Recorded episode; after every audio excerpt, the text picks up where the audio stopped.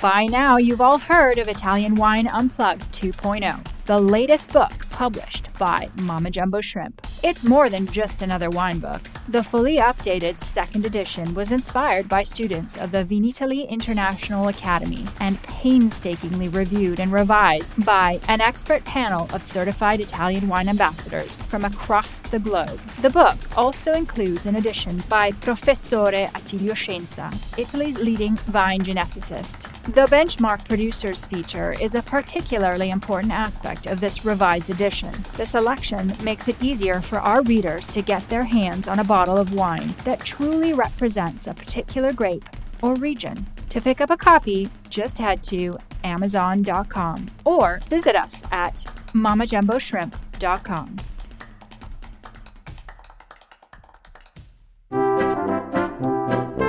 Welcome to this new mini series on Italian Wine Podcast. Join Stevie and her Just Do the Work team as they travel to Dusseldorf, Germany, to interview some great Italian wine producers. Each producer had submitted one of their wines towards the special Italian Trade Agency's masterclasses. Each were run by Master Sommelier Eros Teboni. Join us to get the inside scoop on these fantastic wineries.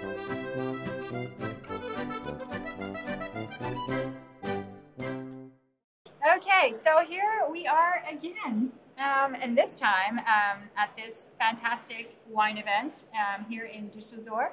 So I'm here with Andrea Leone from the Famiglia Cotarella. There you go. Perfect, that's awesome.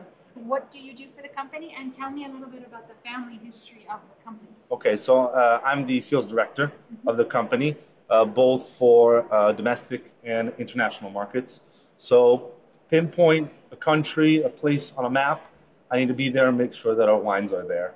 Um, and I've been with the company for three years. I started right before the pandemic, around February 2020. Uh, and what about uh, the family? The family is called, of course, Famiglia Cotarella. Uh, two very important names in, I would say, for sure Italian winemaking, but also world winemaking.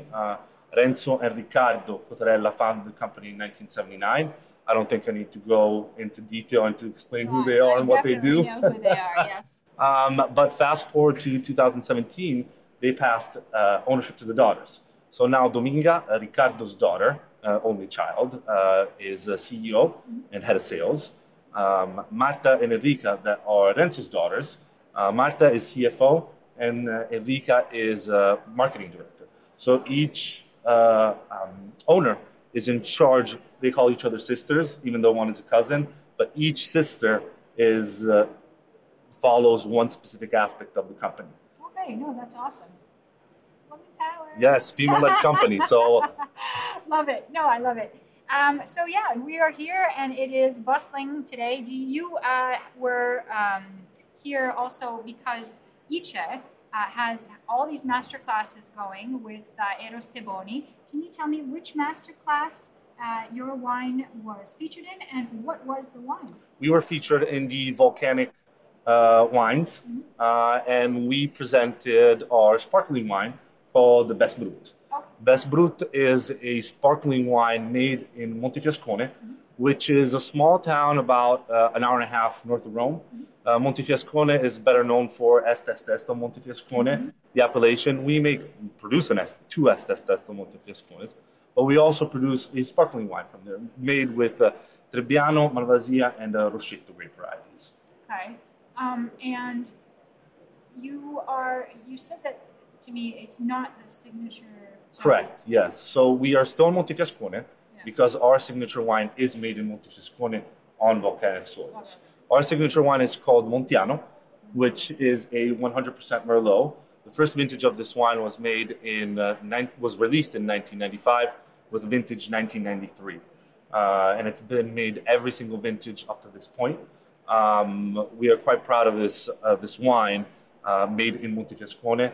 Uh, just to give you a fact, uh, when this wine was first released, it was outrageous to produce anything else but an Est, Est, Est in Montefiascone.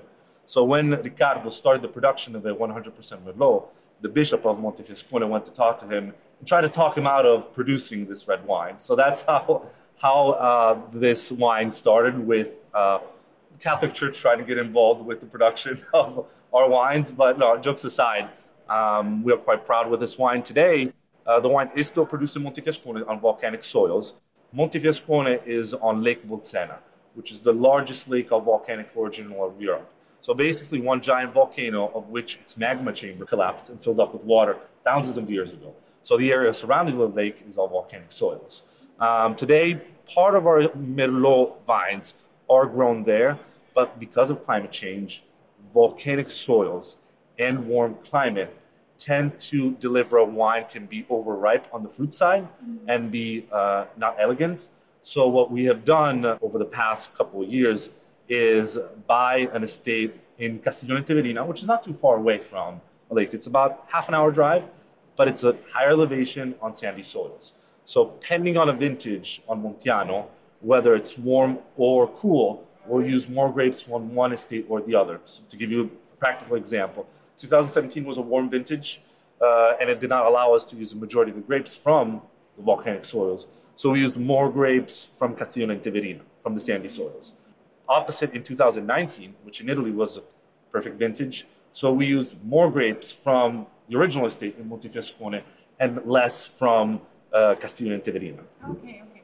Gosh, you are uh, a natural salesman. I can tell because A, you know so much um, about your products and just the family and everything, but two, you just you you talk about it with you use these stories to support your points, and I think I think it's fantastic. Well, behind every wine, not just our own, but every wine that uh, exists here, every wine has a story. There's a reason why a wine from I have in front of me Greece. There's a reason why wine from Greece was made. There's a reason why Right. uh, And- Merlot and- was and made. Most people stuck with that, but I'm I'm, Mhm. I'm, I'm telling you, you're you're natural. Well, thank so you. that's amazing. Thank you. Seriously. Okay, so I guess I wanted to just uh, ask you two questions. One is completely not what I was going to ask you today. I didn't know I was going to ask you this. The other question is um, so you guys are here in Germany, you guys export to Germany. Correct. Yes.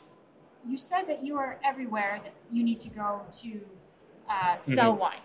Yeah, is there any markets that you would like to, or you said you're everywhere, Mhm. but like, is there any any place Markets that, where we're not, or where where we'd you're like not, to be. or you'd like to be, or if you're everywhere, is there any market that you particularly want to? Do So when it comes to the markets where um, Italian wines resonate the most,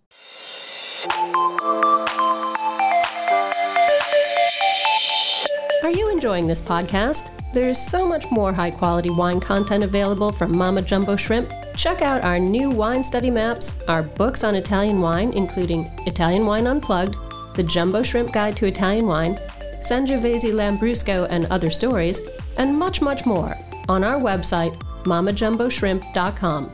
Now back to the show.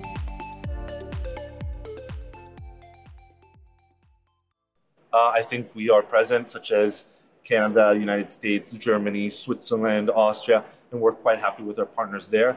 As far as places where we are not uh, present and where we would like a presence is uh, Scandinavian markets. So I would say uh, Norway, Finland, and Sweden. We just started last year a partnership with uh, a Finnish importer, uh, but it's we find it quite difficult to work with these markets because of the liquor boards. And the liquor boards always look for something specific based on certain trends in the market, uh, sustainability certifications, or organic products, or sometimes it's even a price point. They're just looking at a specific price point, and we have not figured it out yet in those markets. So I would say there. And in terms of future growth, I think uh, you know growing markets is the future where to go. So you know Germany, China, Japan, United States can only grow so much in consumption uh, unless there is some trend that allows you for your wine to be consumed more. So I would say is you know uh, African countries. African countries would be something interesting to explore. We are uh, trying to find through some agents ways to go to business in these markets. On the other side, you know, it is quite complicated to work with these markets, not just because of the economic situation, but also because of the bureaucratic Bureaucratic. aspect. Just to give you an idea, for example, not just in Africa, but in Indonesia, we're starting a new relationship with an importer in Indonesia. It took us, it's still taking us around three to four months to prepare all the paperwork to give to the Indonesian importer that needs to bring it to the Indonesian government.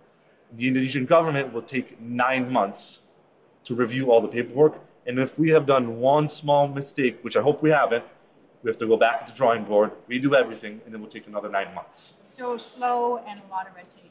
Exactly. And how much will you truly get out of these markets? We hope a ton. We hope a lot can it could do a lot for us. Uh, but some of these markets that you know are growing and expanding uh, are the ones that are also the toughest to go in because of economic and uh, uh regulatory aspects. I'm sure it's also just because uh, a lot of places you, just don't have the experience uh, dealing with them in, from the past, right? Correct, so exactly, because they're brand new. It's brand new, so you have to learn. Sometimes it's needs of a specific market. Uh, specific markets consume more white wine. We are in Germany. This is a country that primarily drinks white wine. And we are a company that promotes, that works primarily with red wines. So we need to also understand those needs as we're looking at specific markets. What works best in market A? White wines. Okay, what kind of white wines can we offer to this? Um, in a specific market, then you might have, you know, uh, drinkers that like Viognier. Okay, so do we produce a Viognier? Can we produce a Viognier? So you have to look at all these different aspects when trying to get to into a market. Okay, cool. Well, have like you really know your stuff, so Uh, thank I, you. I really appreciate it. I hope I do, otherwise I wouldn't be doing my job. Well, I'm going to ask you one last question. I, I don't know uh, if I, you know, this is way out of left field, but you were talking about est. And I know I've heard the story before, but I, I don't, do you, why? What, Why is it called est, est, est? So est is Latin for here. So the label any est, est, est of Montefiascone will have est, est, est di Montefiascone. So it's here, here, here of Montefiascone. And the legend behind the name of this wine goes back to the 1100s when a German bishop was traveling down to Rome to meet with the Pope. And on his travels, he would love to send a scout ahead of him to scout places that were serving good wine. So the scout would find taverns that were serving great wine and write est on the tavern as in a way for the bishop to see the sign as in stop here. And in Montefiascone, uh, the scout falls in love with the wine to a point where he needs to write est, est, est, one exclamation point, two exclamation point, three exclamation points as you need to stop here. This is the greatest wine you'll ever have. And fast forward, and the bishop fell in love with the wine himself and decided to uh, move full time from Germany to Montefiascone. Eventually, he dies of old age, which is the sad part of the story. But the fun part of the story is that to this day, in the main church of Montefiascone, there's a tomb that was made by the, uh, by the, the scout. And it says, Here lies my master for having drunk too much est, est, est. Oh, that's fantastic. The other side of the story is that uh, the bishop wanted to enjoy the wine in the afterlife as well. So what happened is, in exchange of donating money, church money, to the city of Montefiascone, the city of Montefiascone had to celebrate his life by pouring Estest on his tomb. So to this day, Montefiascone, there's a huge celebration for Estest, and Estest is poured on the tomb of the bishop. kidding me. So, swear to God. Wow. You see, awesome. That's exactly what I wanted to hear. I wanted to know because I know I've heard something bishops and whatever, but that's that's a good one. it's it's a really funny fun story uh, again going back to the stories it's every wine every appellation there's a reason why they're called that way I love it. No, you've been great. Thank, you so you. much for taking the time to talk to me. oh thank you so much for having me So once again, I'm here with Andrea Leone, and I wish you all the best in this fantastic um, show Fair. event fair. Exactly. Um, I hope you meet lots of people. i hope i get a lot of business Yes, exactly. Thank you so much. thank you thank you for your time You too. Listen to the Italian Wine Podcast wherever you get your podcasts. We're on SoundCloud, Apple Podcasts, Spotify, Himalaya FM, and more. Don't forget to subscribe and rate the show. If you enjoy listening, please consider donating through ItalianWinePodcast.com. Any amount helps cover equipment, production, and publication costs. Until next time, chin chin.